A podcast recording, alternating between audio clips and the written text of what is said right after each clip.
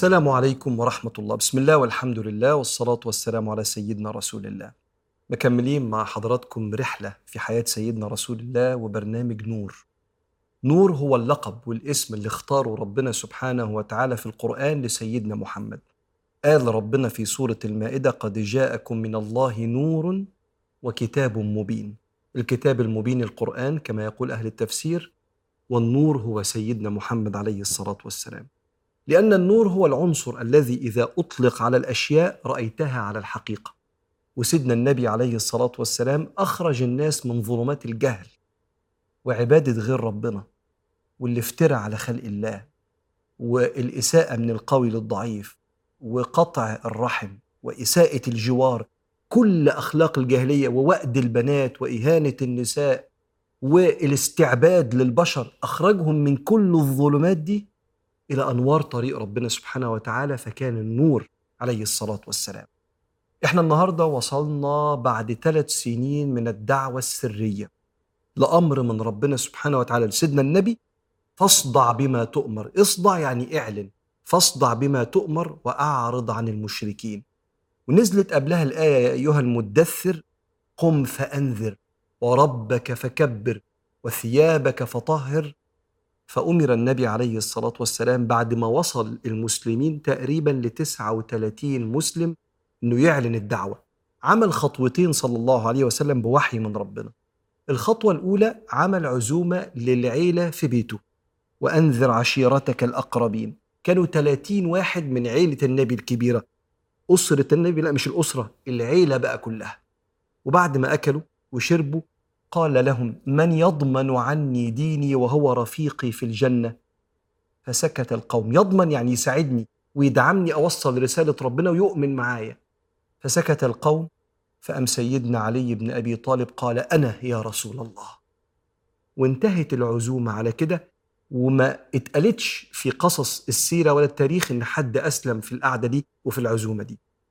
لكن المشهد الأكبر يوم طلع صلى الله عليه وآله وسلم بأمر من ربنا على جمل جبل الصفا وسيدنا النبي كان لا يتحرك إلا بأمر من ربنا. جبل الصفا في مكة اللي أمام جبل المروة.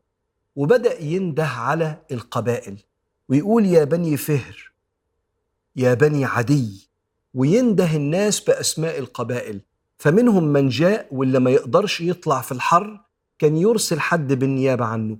وقفت القبائل كلها برؤساء القبائل وفي وسطهم أبو لهب عم النبي عليه الصلاة والسلام. وقال سيدنا النبي لو كنت أخبرتكم أن خلف هذا الوادي خيل تريد أن تغير عليكم أو كنتم مصدقي؟ ودي حاجة الطبيعي إنها ما تتصدقش لأن لو في خيول ورا الجبل الصغير التل الصغير ده كان هيبان فيه غبار في السماء. مستحيل يبقى فيه خيول جاية من بعيد ومش باين في السماء الغبار بتاعها. فلو قلت لكم الموضوع ده تصدقوني؟ قالوا نعم. فوالله ما جربنا عليك إلا صدقا. فقال فإني نذير لكم بين يدي عذاب شديد.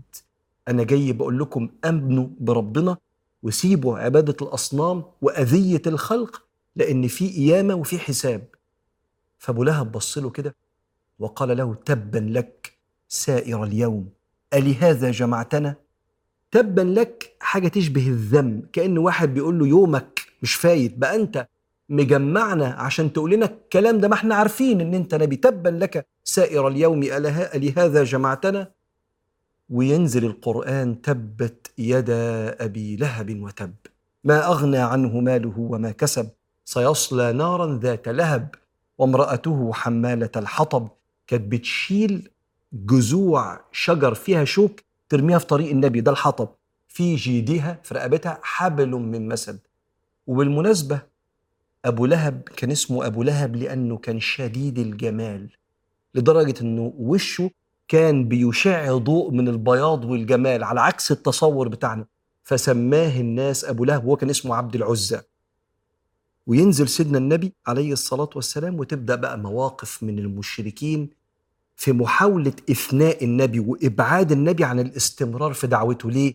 لأن القبائل هتيجي بعد شوية تحج حوالين الأصنام 360 صنم حوالين الكعبة وهيبدأ يشتهر إن في في قريش حد بيقول على نفسه نبي. فبدأوا يعملوا أفعال تصد النبي عن الموضوع ده. أول حاجة عملوها قاموا رايحين لولاد أبو لهب طلق بنات النبي. وراحوا لأبو العاص بن الربيع جوز السيدة زينب بنت النبي الكبيرة طلقها وهنجوزكم أجمل فتيات قريش. أما أبو العاص بن الربيع زوج السيدة زينب فقال لهم لا أرضى بديلا بزينب. أبدا. مستحيل. سيبش زينب أبدا. أما أولاد أبو لهب يقال أن عتبة كان متجوز السيدة رقية وعتيبة متجوز أم كلثوم يقال بس أن عتبة بس اللي كان متجوز رقية. المهم أن هم وافقوا.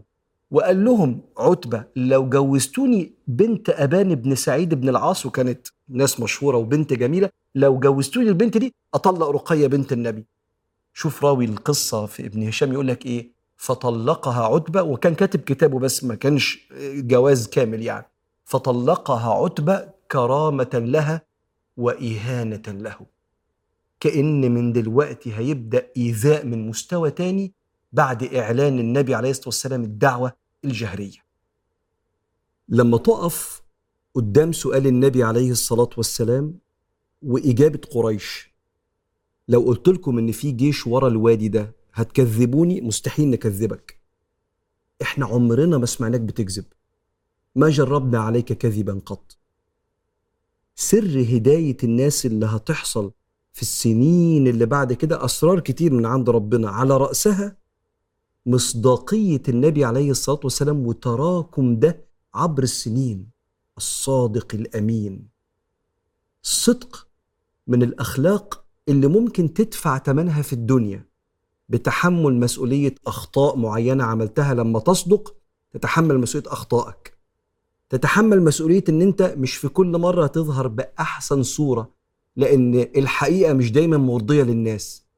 بس أكتر حاجة هتجنيها هو سمعتك وقيمتك في قلوب الناس حتى لو مختلفين معاك في احترام أعلى درجات الاحترام.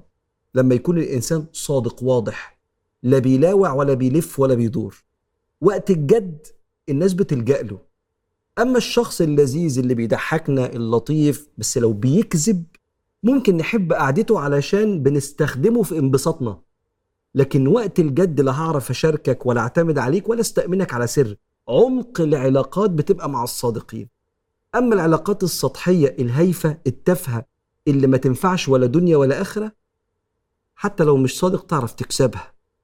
الصادق هو شخص الناس اطمأنت ليه.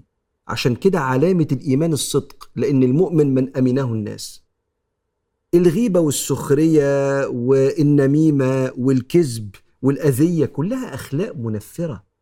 تخلي البني آدم لما في يوم من الأيام عايز يعمل حاجة جد مع حد يتكلم معاه يفضفض معاه يشاركه في حاجة مالكش مكان لأن مصداقيتك مش موجودة وأنا على الحقيقة مبسوط بوجودك في حياتي بس ما تقربش مني أكتر من كده لأني أخاف من أذيتك عكس الصادق الأمين. فشوف قد إيه الكلمة اللي قالوها الشهادة لسيدنا النبي عليه الصلاة والسلام. الحاجة التانية طلاق بنات النبي من ولاد أبو لهب كان كرامة لهم وإهانة. لولاد أبو لهب. وساعات كتير الطلاق بيبقى جارح جدا ومؤذي جدا جدا. لكن صدق الله وإن يتفرقا يغني الله كلا من سعته. وفعلا ربنا نجى ستنا أم كلثوم وستنا رقية من مهاترات كتيرة جدا كان ممكن تحصل مع جوازهم وحمواتهم أبو لهب ومرات أبو لهب. لو كان الجواز استمر لكن جت جت منهم جت من الوحشين. وبتبقى علامة كبيرة من ربنا لما الوحش يسيبك إنك تحمد ربنا أن الله صرف عنك الأذى. فما يبقاش بيأذي وبيخون وبيقل ادبه وبعدين يحصل انفصال والزعل يطول. لا خدي وقتك في الزعل. لكن لعل ربنا سبحانه وتعالى نجاكي مما هو أصعب في المستقبل وده نور ناخده من قصة تطليق بنات النبي من ولاد أبو لهب.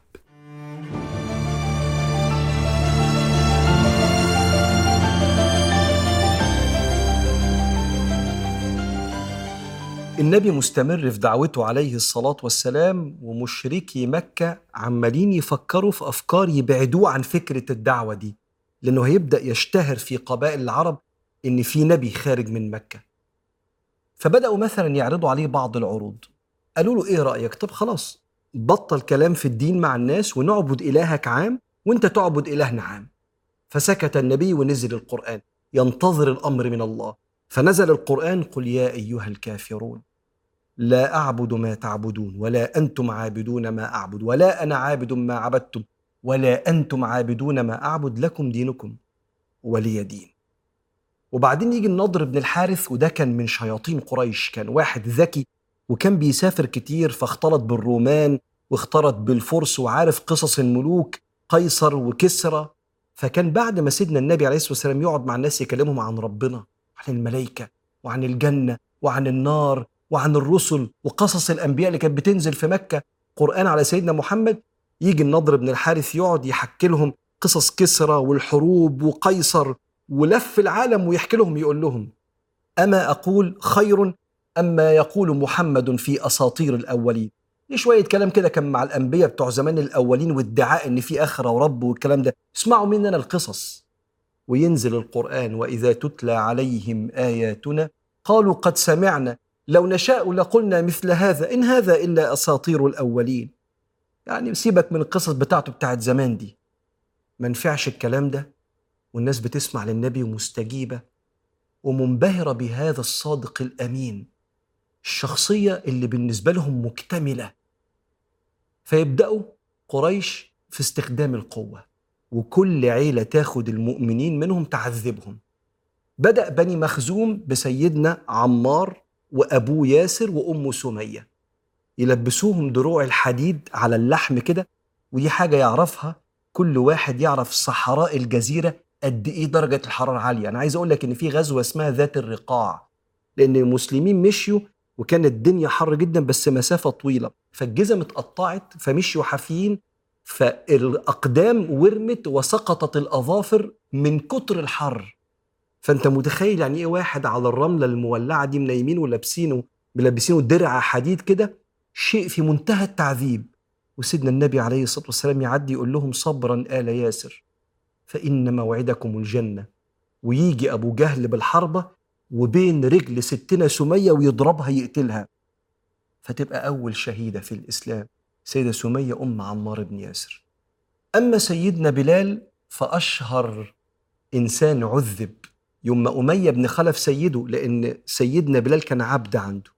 كان برضه يقلعوا لبسه وينيمه ساعات يربطه في حصان يجري بيه يسحله في أرض مكة والدنيا حر نار أو يحط عليه الصخرة الكبيرة الضخمة زي ما اتفرجنا في بعض الأعمال الفنية. وسيدنا بلال بيقول اسم واحد من أسماء ربنا ماليش غيرك ماليش غيرك أحد أحد. ويعدي سيدنا النبي. عليه الصلاة والسلام ويقول له أحد يا بلال أحد. من ضمن الناس اللي اتعذبت سيدنا خباب بن الأرت صحابي بس مش مشهور قوي كتير من المسلمين ما يعرفوهوش. كانت السيدة اللي هي اللي كانت بتملكه كان عبد كانت تجيب له نار زي الذرة كانت تشويه زي الذرة وتقلعه برضه من فوق كده وتحطه على النار.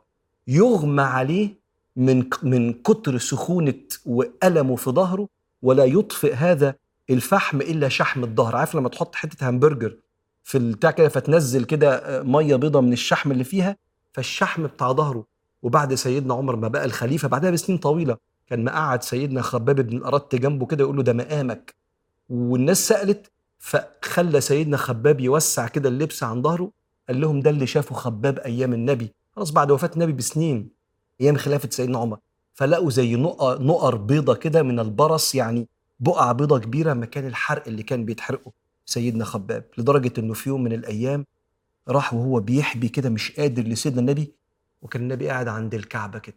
بكلمك على دلوقتي عدى ثلاث أو أربع أو خمس سنين من دعوة النبي عليه الصلاة والسلام. فيقول له يا رسول الله أما تدعو لنا؟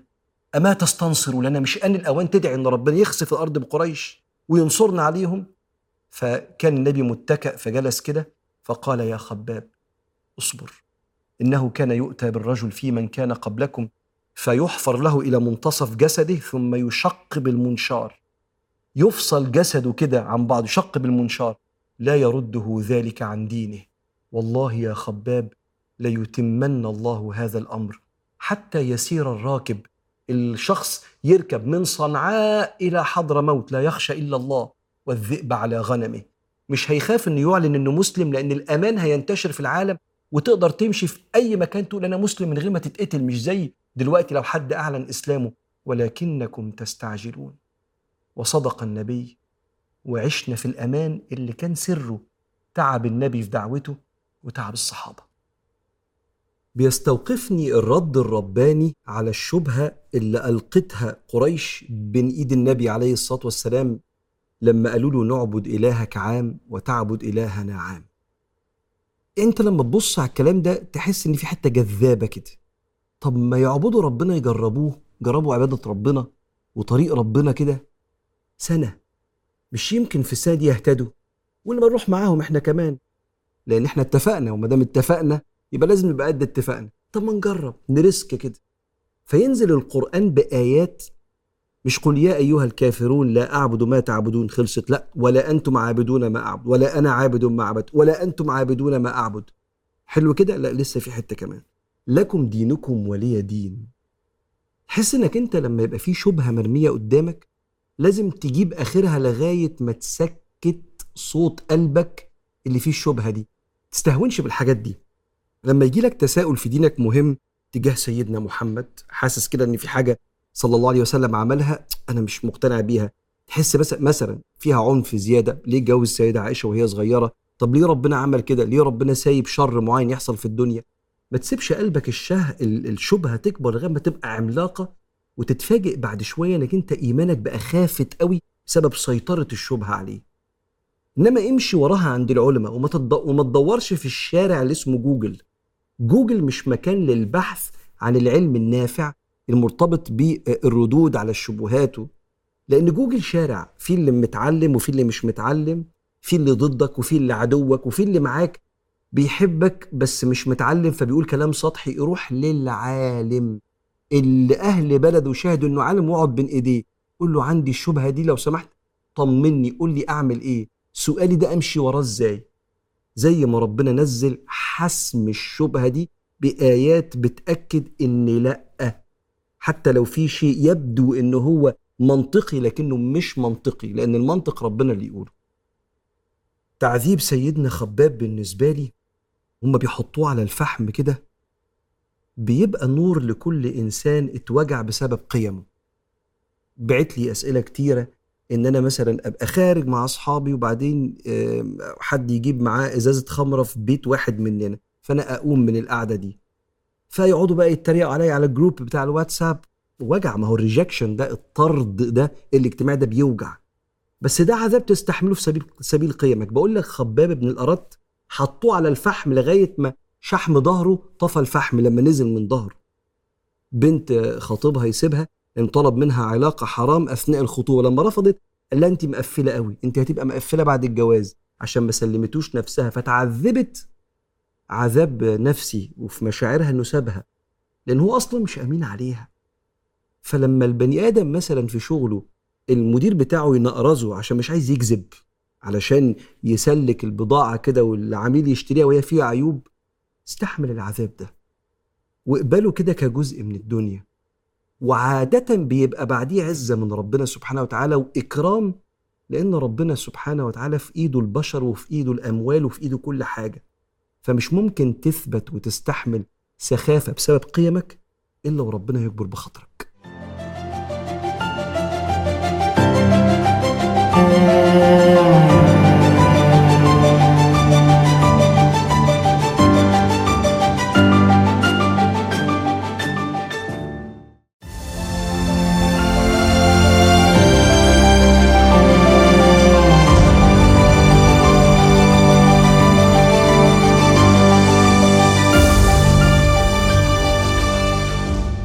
لكن في وسط الإيذاء والتعذيب الشديد لبسطاء الصحابة لأن أغنياء الصحابة واللي كانوا من عائلات كبيرة العائلات منعتهم. فسيدنا رسول الله كان بيحميه أبو طالب وأبو بكر كان بيحميه عيلته وكثير من أغنياء الصحابة. أما البسطاء فعذبوا لأن هم أغلبهم كانوا عبيد. ما قدرش سيدنا أبو بكر يسكت عن ده فكان يمشي ومعاه الفلوس الكتيرة سرر الدنانير وسط طرق مكة يدور على العبيد اللي بيتعذبوا سيدنا أبو بكر أعتق سبعة في بداية فترة التعذيب. خمس نساء ورجلين سيدنا عامر بن فهيرة وسيدنا بلال. وده أشهر واحد أعتقه سيدنا أبو بكر الصديق. راح لأمية بن خلف وقال له أنا عايز أشتري منك العبد ده. الطبيعي إن العبد يسوى أوقية. يعتبر إن الأوقية دي كيس الدنانير اللي أنت عارف شكله ده. فأمية بن خلف قال له اشتريه. قال له بكام؟ قال له بسبع أواقي. أم طلعهم سيدنا أبو بكر الصديق ودفعهم بطيب نفس. فلما رجع البيت أبوه قال له أنت بتعتق في إماء إماء أمة؟ مؤنث عبد. ما بتتقالش عبدة بتتقال أمة.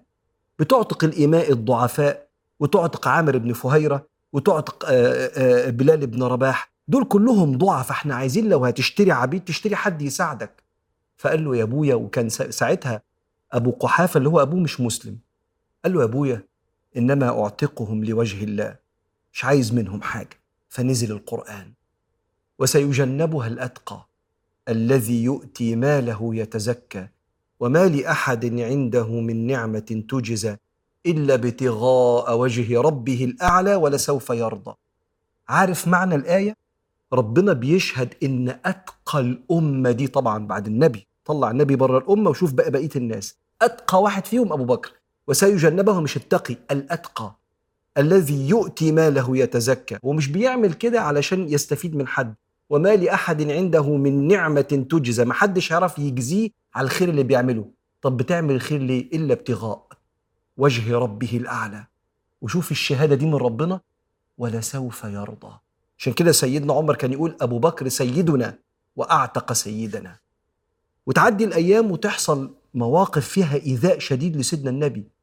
يجي العاص بن وائل واحد من كبار المشركين كل ما تيجي سيرة النبي يقول لهم لا عليكم من محمد إنه رجل أبتر فإذا مات انقطع ذكره. لما تخلف ولد لما أنت تموت ابنك هيشيل اسمك. لكن لو ابنك مات ولسه عندك بنات لما البنات تتجوز عيالهم هيشيلوا اسم أبوهم مش اسمك أنت. فأولاد النبي سيدنا القاسم وسيدنا عبد الله ماتوا وهم صغيرين. فالعاص بن وائل بيعاير النبي بموت ولاده. شوف الكلام القاسي على النفسية. فينزل القرآن. إنا أعطيناك الكوثر. يعني الخير الكثير أو نهر الكوثر. اللي هتشرب منه أمتك وتجبر بخاطرهم. وأنا عارف يا محمد إنك من حبك في أمتك. لو عايز أديك هدية هديك هدية تنفعهم هم لحبك فيهم. إنا أعطيناك الكوثر فصل لربك وانحر. اذبح الذبايح شكرا لله. إن شانئك العاص بن وائل ده هو الأبتر هو اللي لما يموت محدش هيفتكره أصلا. لكن من ضمن المواقف القاسية جدا اللي حصلت مع سيدنا محمد عليه الصلاة والسلام يوم ما أبو جهل قال ما فيش فيكوا راجل يروح يطلع أمعاء الجمل الميت اللي هناك ويرميها على ظهر محمد؟ أليس فيكم رجل يأتي بسلل جزور فيلقيها على محمد وهو ساجد؟ سلل جزور يعني جمل ميت منتفخ مرمي بعيد كده؟ زي ما أنت تشوف قطة ميتة مثلا على جنب ولا كلب ميت يفتح بطنه يجيب أمعاء ويحطها في طشت ويرميها على ظهر النبي. فقام أشقى القوم. مين أشقى القوم؟ اسمه عقبة بن أبي معيط. وساعات تتنطق معيط. قال له أنا اعمل الموضوع ده. وقام رايح فاتح بطن الجمل واخد الأمعاء في طشت كده ودلقها على ظهر النبي الشريف عليه الصلاة والسلام. وابن مسعود بيقول وأنا واقف مش قادر أخش في الزحمة أحمي النبي لضعفي وما عنديش عشيرة تمنعني يخشوا معايا. لغاية ما جت السيدة فاطمة بنت سيدنا النبي عليه الصلاة والسلام وأقرب الناس إليه وهي تبكي. وتشيل عن سيدنا النبي عليه الصلاة والسلام هذا هذه الأشياء وعن ظهره عليه الصلاة والسلام ويقوم النبي من السجود وهو بيقول اللهم عليك بقريش. أول مرة يدعي عليهم. اللهم عليك بعقبة ابن أبي معيط. اللهم عليك بعتبة. اللهم عليك بأبي جهل. كل دول هيقتلوا في غزوة بدر. دول اللي بيعذبوا الغلابة ويدعي النبي عليه الصلاة والسلام. ويجي واحد اسمه أبو البختري بن هشام يشوف النبي وهو مشرك أبو البختري ده وافتكر الاسم ده كويس عشان النبي هيرد له الموقف ده. يقول له مالك يا محمد؟ يقول له ما فيش حاجة. يقول له مالك يا محمد؟ يقول ألقوا على ظهري سل الجزور. فشاف أبو البختري واحد في قيمة النبي يتعامل معاه كده قام واخد العصاية بتاعته وداخل عند الكعبة وقال مين اللي عمل كده؟ أبو جهل. هو اللي حرض عليك يا محمد وقام ضارب أبو جهل على راسه بالعصاية فتح له دماغه. ودي أول مرة هتحصل مع أبو جهل تاني. فتح له دماغه. فقاموا عليه عشان يضربوه فأبو جهل قال لهم اتركوه إنما أراد محمد أن يوقع بيننا البغضاء ثم ينجو هو. محدش يعمل حاجة. ده محمد بس بيوقع ما بيننا. إيذاء شديد شافوا النبي نفسه عليه الصلاة والسلام وهو من هو؟ هو والصحابة في سبيل إبلاغ رسالة ربنا. عشان يوصل الدين لينا. لما بسمع عن صور استهزاء المشركين وأذيتهم لسيدنا محمد عليه الصلاة والسلام بستحضر المشاهد دي وأنا في المدينة. لما بشوف مسجد سيدنا النبي عليه الصلاة والسلام الأبيض الكبير اللي صوت الأذان فيه حتة من الجنة اللي بيصلي فيه مئات الآلاف عايز أقول لك يعني أعتقد المسجد تقريبا بياخد 2 مليون بني آدم كل دول قلبهم مشدود لسيدنا النبي عليه الصلاة والسلام.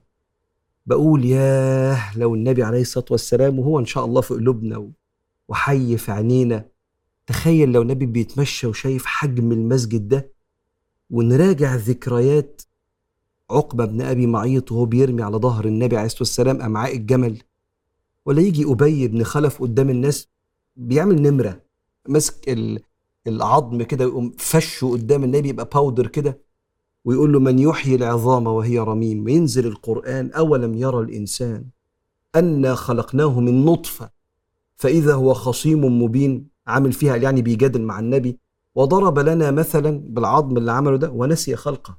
قال من يحيي العظام وهي رميم قل يحييها الذي أنشأها أول مرة وهو بكل خلق عليم. لما بشوف الأذية الشديدة دي على سيدنا النبي واشوف الفتح كأني كأنها بتنور لكل واحد اصبر إن العاقبة للمتقين. واصبر لحكم ربك فإنك بأعيننا. ربنا ما يرضاش بالأذى. أيا كان شكل الأذى اللي في حياتك. إذا كانت دي مرحلة اضطهاد للنبي فكتير مننا يبقى عنده أزمة مالية عنده أزمة مع حد مثلا مديره في الشغل وبقى أزمة مع مراته شديدة عليه شوية وهي جوزها شديد عليه العيال مش مطمنيننا مش مريحيننا. كمل في رسالتك زي ما النبي مكمل كده على أحسن وجه. وشوف اللي جاي هيبقى عامل إزاي. فاصبر إن العاقبة للمتقين. لكن العجيب هدية ربنا. لما العاصي بن وائل يقول له أنت أبتر يعني ولادك ماتوا فلما أنت كمان تموت محدش هيفتكرك. دي معايرة بحاجة تألم أي إنسان. فربنا لما حب يدي النبي هدية إداله هدية تفرحه لينا. لأنه عارف إن فرحته بينا أكتر من فرحته لنفسه عليه الصلاة والسلام. فيقول له إنا أعطيناك حاجة للأمة اللي هي الكوثر اللي النبي هيشربنا منه يوم القيامة ويقف طول يوم القيامة يشرب العطشانين مننا. إنا أعطيناك الكوثر فاشكر ربنا بقى بالصلاة واذبح الذبايح وفرق فصلي لربك وانحر. نور النبي نور في تصرفاته وردود أفعال وحي من ربنا. بص عليه كده وامشي في نوره تلاقي تصرفاتك بقت سوية جدا.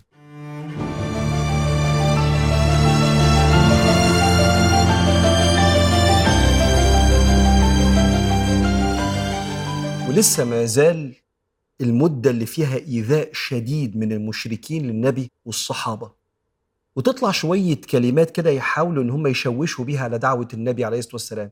فيجي الوليد بن المغيرة وهو واحد من كبار عظماء قريش يقول أينزل الوحي على محمد ويتركني ربي أو يترك عروة بن مسعود الثقفي سيد ثقيف بقى النبوة تنزل على محمد وأنا ما تجينيش النبوة أو حتى عروة بن مسعود سيد ثقيف؟ وينزل القرآن. وقالوا لولا نزل هذا القرآن على رجل من القريتين عظيم الوليد بن المغيرة أو عروة بن مسعود فربنا يقول إيه؟ أهم يقسمون رحمة ربك؟ نحن قسمنا بينهم معيشتهم في الحياة الدنيا. ربنا سبحانه وتعالى هو اللي يقسم مين النبي ومين الولي ومين المؤمن ومين غير المؤمن يفعل ما يريد سبحانه وتعالى. لكن من المشاهد وأنا حابب إن حضراتكم تعرفوا المعلومات دي وأسباب نزول الآيات دي على النبي في مكة عليه الصلاة والسلام. مشاهد الصعبة جدا. يوم ما أبو جهل في وسط العشيرة بتاعته اعتبر إن الكعبة قدامك وحواليها زي أماكن كده الناس بتجلس فيها كده إيه في مشاهدة الكعبة. كلهم مشركين. فأبو جهل بيقول لهم لو جاء محمد ليصلي عند الكعبة والله لأطأن عنقه برجلي ولأعفرن وجهه في التراب. فجه سيدنا النبي. الله أكبر عليه الصلاة والسلام. يسجد عند الكعبة ويصلي. قام أبو جهل عشان ينفذ كلامه قدام الرجالة. لسه هيقرب من النبي. لقوه عمال بيعمل كده وبيرجع لورا وهو مرعوب. مالك يا أبو جهل؟ رأيت بيني وبينه خندقا من نار. يحكي سيدنا النبي عليه الصلاة والسلام يقول كده. يقول فجعل الله بيني وبينه خندقا من النار. على كل شيء قدير. والحديث في صحيح مسلم في تفسير الآية اللي هحكيها لك دلوقتي. هقراها لك دلوقتي. والله لو اقترب مني لتخطفته الملائكة عضوا عضوا. فنزل القرآن.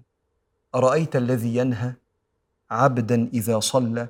أرأيت إن كان على الهدى سيدنا محمد أو أمر بالتقوى؟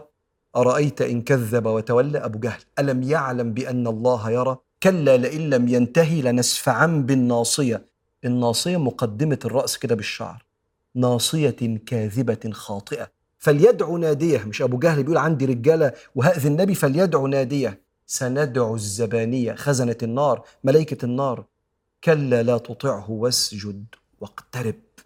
لكن المشهد العجيب اللي حصل في الوقت ده إن أربعة من كبار المشركين من جوه قلبهم متأثرين بقرآن النبي. ومتأثرين بالنبي نفسه عليه الصلاة والسلام. والكلام ماشي مع المنطق وماشي مع الروح. وعبادة الأصنام مش مقنعة. فكان الأربعة دول يروحوا بالليل من غير ما حد يشوفهم. زمان ما كانش فيه عواميد نور. لما الشمس بتغرب ما تعرفش تشوف كف إيدك لو القمر مش موجود. الأخنس بن شريق عمرو بن وهب أبو سفيان بن حرب وأبو جهل عمرو بن هشام. بالليل والنبي بيصلي عند الكعبة ومحدش شايف حد. كل واحد يقعد في حتة عند الكعبة يستمع لسيدنا النبي وهو بيقرأ القرآن. ولما الفجر يطلع يقوموا فيجمعهم الطريق يتقابلوا. بتعملوا إيه؟ لو رآكم سفهاء مكة لألقيتم في قلبهم شيئا تجاه محمد. في حد يعمل كده؟ والله ما هنيجي تاني. ويفترقوا بعد أن تعاهدوا ألا يأتوا لمحمد. تاني يوم بالليل والدنيا كحل. كل واحد يجي يقعد في مكانه ويسمعوا النبي وهو بيصلي عليه الصلاة والسلام عند الكعبة. فإذا خرج الصبح جمعهم الطريق فتلاوموا وتعاتبوا وتعاهدوا ألا يعودوا مرة أخرى. ثالث يوم يروحوا كل واحد في مكانه بالليل يسمعوا النبي عليه الصلاة والسلام. وهم راجعين الصبح لما الشمس تطلع يجمعهم الطريق فيتلاوموا ثم تعاهدوا وحلفوا. والله ما هنروح ده إحنا هنفتن قريش كده وهيأمنوا لما يشوفوا الكبار متأثرين بقرآن النبي عليه الصلاة والسلام. فالأخنس بن شريق راح لأبو سفيان في البيت. قال له أنت سمعت اللي أنا سمعته من القرآن؟ قال نعم. سمعت ما يقول من الحق. أم رايح الأخنس بن شريق لأبو جهل؟ قال له هل سمعت ما سمعت من محمد؟ قال نعم ولكن. كنا نحن وبني عبد مناف العيلة بتاعتنا وعيلة النبي كفرسي رهان أطعموا فأطعمنا كانوا بيأكلوا الحجاج فإحنا عملنا كده. وسقوا فسقينا شربوا الحجاج عملنا كده. حتى إذا خرج منهم رجل يقول أنه نبي فأنى لنا هذا. طب هو خرج منهم نبي إحنا لو سلمنا له يبقى إحنا مؤمنين بحد من بني عبد مناف هنكبرهم علينا. فوالله لا نتركها لهم ابدا. مستحيل أقول له للنبي لحسن العيلة كده يبقى ليها كعب علينا تعلى علينا. شفت سبب؟ رفض أبو جهل للإيمان. مش إنه مش مقتنع بسيدنا محمد إنه متكبر. عشان كده أبو جهل ده عالق في ذهن الناس بذكريات مش حلوة لأنه من جواه مش صافي مش إنسان بيدور على الحق. ده أنت لسه مكمل القصة معايا وهتشوف كبره على سيدنا النبي عليه الصلاة والسلام. ولكن تعالوا نكمل يوم ورا يوم في نور النبي. مشهد استماع المشركين لسيدنا رسول الله يوم ورا التاني ورا التالت وعدم قدرتهم على مقاومة أنوار النبي وجمال القرآن يشرح لك قد إيه البني آدم بيخش في صراع ما بين شهواته وما بين فطرته الطبيعية وهنا القرار. إنا هديناه السبيل. ربنا مش هيسيب حد إلا لما يوريله طريقه. إنا هديناه السبيل إما شاكرا وإما كفورا. الأربع مشركين دول كانوا بيسمعوا القرآن من سيدنا محمد عند الحرم. فأنت متخيل الأنوار اللي بتغزو القلوب؟ عشان كده النهارده وبكره وبعده وبعده؟ لكن في كل يوم كان كل واحد فيهم بيروح بيقول طب أنا لو أسلمت ممكن أسيب شهوات أنا بحبها الكاس اللي بحبه ولا الست اللي أعرفها مش في الحرام ولا الناس اللي بتعظمني من العبيد اللي عندي وأتبع محمد؟ فكأن في حتة كده مقارنة ما بين الشهوة الحاضرة والنعيم اللي فيه معاني. جوه القلب. القلب اللي بيبقى ميت من غير المعاني اللي بتوصل لربنا وبيقعد يسكت المواد ده عشان يعدي الأيام بالكاس والخروجة والضحكة اللي على أسرار الخلق وغيبة الناس ومعرفة بواطن الأمور والاطلاع على العورات. الحاجات الممتعة دي اللي بتبقى بديل للروحانيات اللي الإنسان بيسكن ويبقى مطمئن للبشر بيدفعوا اللي وراهم واللي قدامهم عشان لحظة سكينة. فالأربعة دول لما بيسمعوا النبي كل يوم ورا بعض هو هو قاعد حاسس بحاجة حتة من الجنة. أنزل الله سكينته على رسوله وعلى المؤمنين. السكينة بتنزل على الشخص اللي بيروح كده في طريق ربنا كده. فهم كأنه إيه ده؟ إيه الحلاوة دي؟ وبعدين يرجع يفكر بس هسيب المتع الحرام دي وأروح في السكة دي.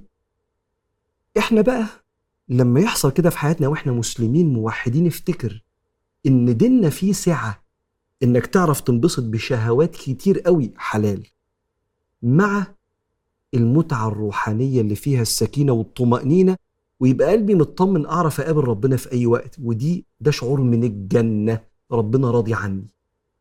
عشان كده ما تستغربش ابدا إنك أنت تسمع قصة زي الأربعة دول اللي يسمعوا النبي ويروحوا ويسمعوا ويروحوا هو الصراع فين؟ الصراع. أسيب المتعة الحاضرة وأبقى قريب لربنا؟ ولا لا خليني في المتعة الحاضرة. ربنا ما عندوش السعادة اللي أنا عارف أحققها. لو عرفت تجاوب على السؤال ده وتنصف ربك في قلبك قلبك هينور وتقرب وأنت مطمن وتستمتع بالدنيا كمان. وقل إني أنا النذير المبين. كما أنزلنا على المقتسمين الذين جعلوا القرآن عضين فوربك لنسألنهم أجمعين عما كانوا يعملون فاصدع بما تؤمر واعرض عن المشركين إنا كفيناك المستهزئين الذين يجعلون مع الله إلها آخر فسوف يعلمون ولقد نعلم أنك يضيق صدرك بما يقولون فسبح بحمد ربك وكن من الساجدين واعبد ربك حتى يأتيك اليقين.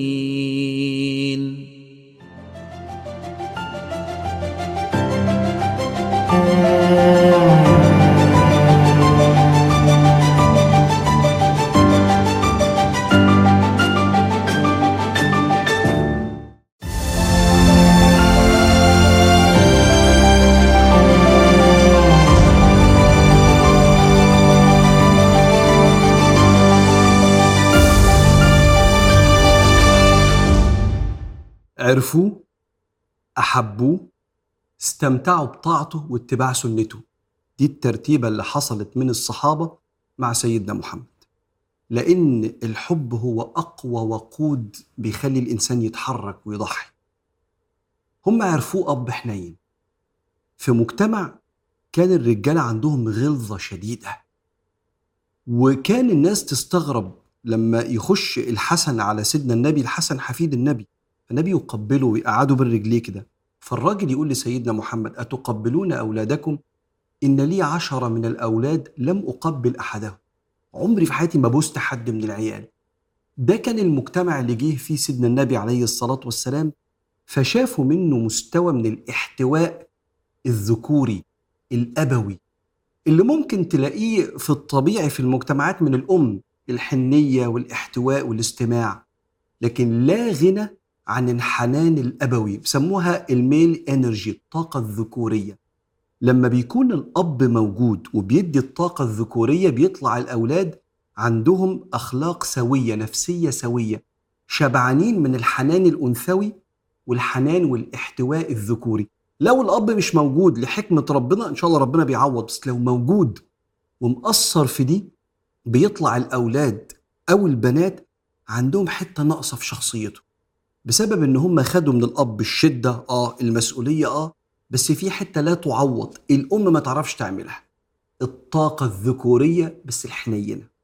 عشان كده ما تستغربش إن سيدنا محمد عليه الصلاة والسلام تحكي عنه السيدة فاطمة ما دخلت على رسول الله إلا قام لي فقبلني بين عيني وأجلسني بجواره وقال مرحبا بابنتي إلا يوم وفاته صلى الله عليه وسلم. أخذ ينظر لي وينظر إلى السماء. مش قادر أقوم يا بنتي. آخر يوم بص لي ويبص للسماء كده صلى الله عليه وآله وسلم. ويحكي لنا الإمام الحاكم في المستدرك من حديث سيدنا عبد الله بن شداد إن مرة النبي دخل عليهم في صلاة العصر يصلي بيهم ومعاه الحسن فقعدوا جنبه كده وقام يصلي. فسجد سجدة طويلة حتى رفعت رأسي في وسط السجود أنظر إليه. هو الناس سجده عبد الله بن شداد هو إيه اللي حصل؟ النبي سجد سجدة مش متعودين عليها. فرفعت رأسي كده فوجدت الصبي فوق ظهر رسول الله. فلما انتهى النبي من الصلاة قالوا له يا رسول الله سج- سجدت سجدة طويلة. أأمر من الله أم وحي كان ينزل عليك؟ ربنا أمرك بكده أنك تسجد كده ولا حضرتك لما سجدت نزل الوحي؟ قال كل ذلك لم يكن ولا حاجة من دي ولكن ارتحلني ولدي فكرهت أن أقوم حتى يفرغ. ابني ركب على ظهري كده فأنا سيبه خالص براحته خ- يشبع من أبوه أو من جده بقى. وبعدين أقوم وهو في الصلاة بين إيدين ربنا صلى الله عليه وسلم بيغير تفكير الآباء في جيل الصحابة. ويبقى بيخطب الجمعة زي ما بيحكي لنا الإمام أبو داود من حديث سيدنا بريدة الأسلمي. بيقول فخطب بنا النبي صلى الله عليه وسلم فدخل الحسن والحسين يتعثران في مرطين لهما. لابسين جلابيات طويلة فبيتكعبلوا فيها في وسط زحمة الصحابة. فنزل النبي من على المنبر وأخذهما ثم صعد ثم قال إنما أموالكم وأولادكم فتنة. والله نظرت إليهما فما صبرت عليهما. معلش أنا لقيتهم صعبوا علي خدتهم ثم استأنف الخطبة. كمل الخطبة وهو شايلهم صلى الله عليه وآله وسلم. الصحابة بيبصوا إيه الحنية دي من أرجل رجال الدنيا والآخرة؟ صلى الله عليه وسلم القوة والشدة والمسؤولية والحرب والعبادة. وأب حنين ما تشافش قبل كده. وما تستغربش إنه لما يطلعوا في حرب بدر إحنا 313 والمشركين ألف. والسيدة رقية بنته تعيا فيروح يقول لا هو إيه الأب بقى؟ يروح يقول لجوز بنته سيدنا عثمان أنا ولا أنت؟ أنت يا عثمان. رقية محتاجاك أكتر. فبدل ما سيدنا النبي يطلع يقول لنا أنا خدت عثمان من بنتي العيانة عشان خاطر ربنا عشان يحارب في سبيل الله حتى لو ساب بنتي عشان ربنا لا العكس. أنا سيبت عثمان الحرب وإحنا محتاجين لكل راجل علشان بنتي يطببها وهي في المرض الشديد عشان ربنا. وبنته تسمع كده وتطمن على احتواء وحنية أبوها وكل الصحابة يشوفوا ده. ويشوفوه هو راجع لعثمان وكانت رقية خلاص ماتت واتدفنت وهو بيديه من الغنائم ويشكروا على اعتنائه ببنته لغاية ما أسلمها لربنا سبحانه وتعالى. ويحكي لنا أحد الصحابة يقول دخل النبي صلى الله عليه وسلم على الصلاة وهو حامل أمامة بنت زينب بنت رسول الله. أمامة حفيدة النبي يا جدو لو سمحت خليك قاعد معانا. يا بنتي الإقامة أقامت خدني معاك يا جدو أنا بتخيل الحوار. فدخل النبي شالها. فإذا قام حملها وإذا سجد وضعها. الله أكبر ماسكة في جده. خلاص يا ستي قاعدة هنا كده. بسم الله الرحمن الرحيم وهي هنا. فأول ما يسجد يقوم حاططها صلى الله عليه وسلم. والصحابة شايفين الحنية والاحتواء ده وينقلوا الكلام ده في الكتب لغاية ما يحكيه لنا الإمام البخاري والإمام مسلم. الأب لو موجود مطلوب منه يشبع بنته وابنه بالطاقة الذكورية. الحنية جنب المسؤولية. فيطلع الأولاد عندهم الحتة دي متزنة. يطلعوا أقوياء في مواجهة تحديات الحياة. شفنا بابا بيعمل كده. وحنينين ورحماء ما يفقدوش الرحمة وهم بيواجهوا الحياة بقوة. الصحابة عرفوا النبي أبا حنونا فأحبوه.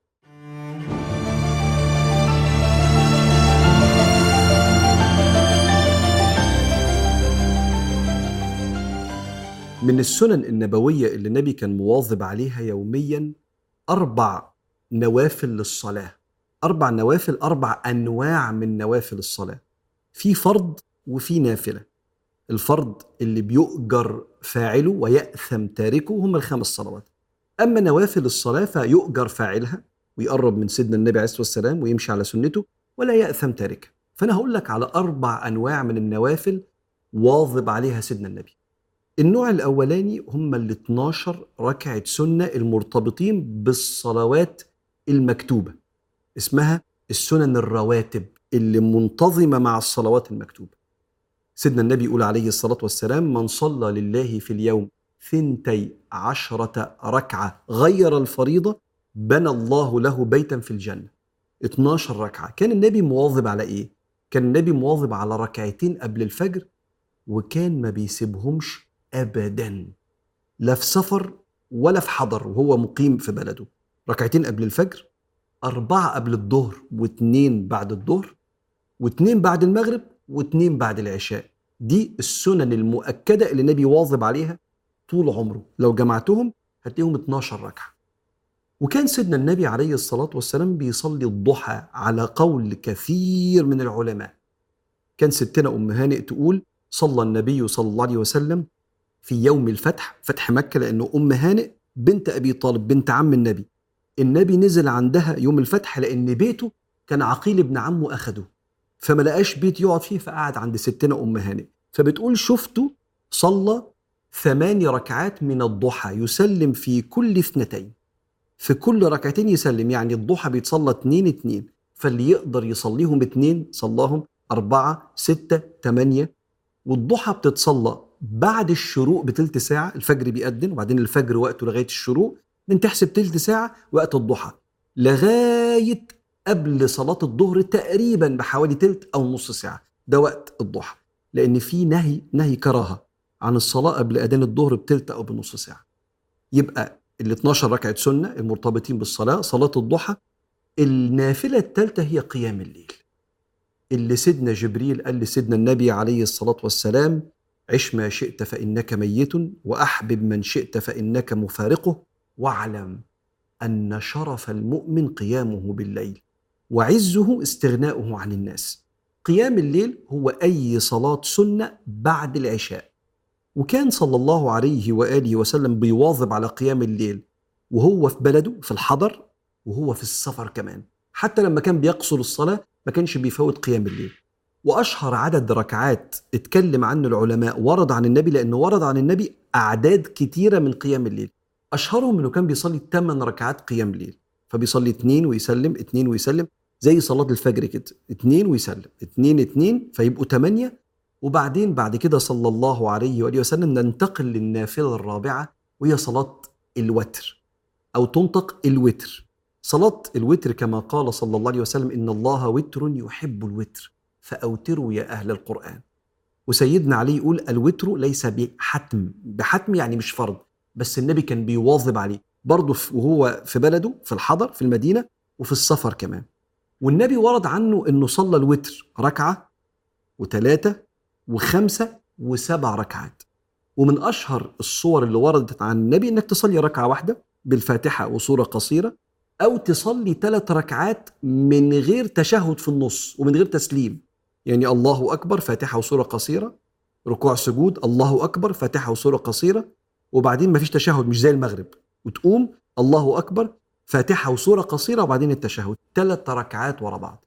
ولو فصلتهم بقى ركعتين وركعة اتسمت الركعتين دول الشفع لأن كلمة الشفع في اللغة العربية يعني حد معاك. النبي يشفع لك تبقى واقف لوحدك يجي يقول لربنا يا رب ده معايا فيشفع لك. فتبقى وتر يعني فردي يشفع لك النبي. فالشفع يعني مجوز اتنين مع بعض. فلما تصلي ركعتين وبعدين تسلم تصلي ركعة يبقى صليت الشفع والوتر. هتصليهم مع بعض ثلاثة يبقى اسمك صليت الوتر.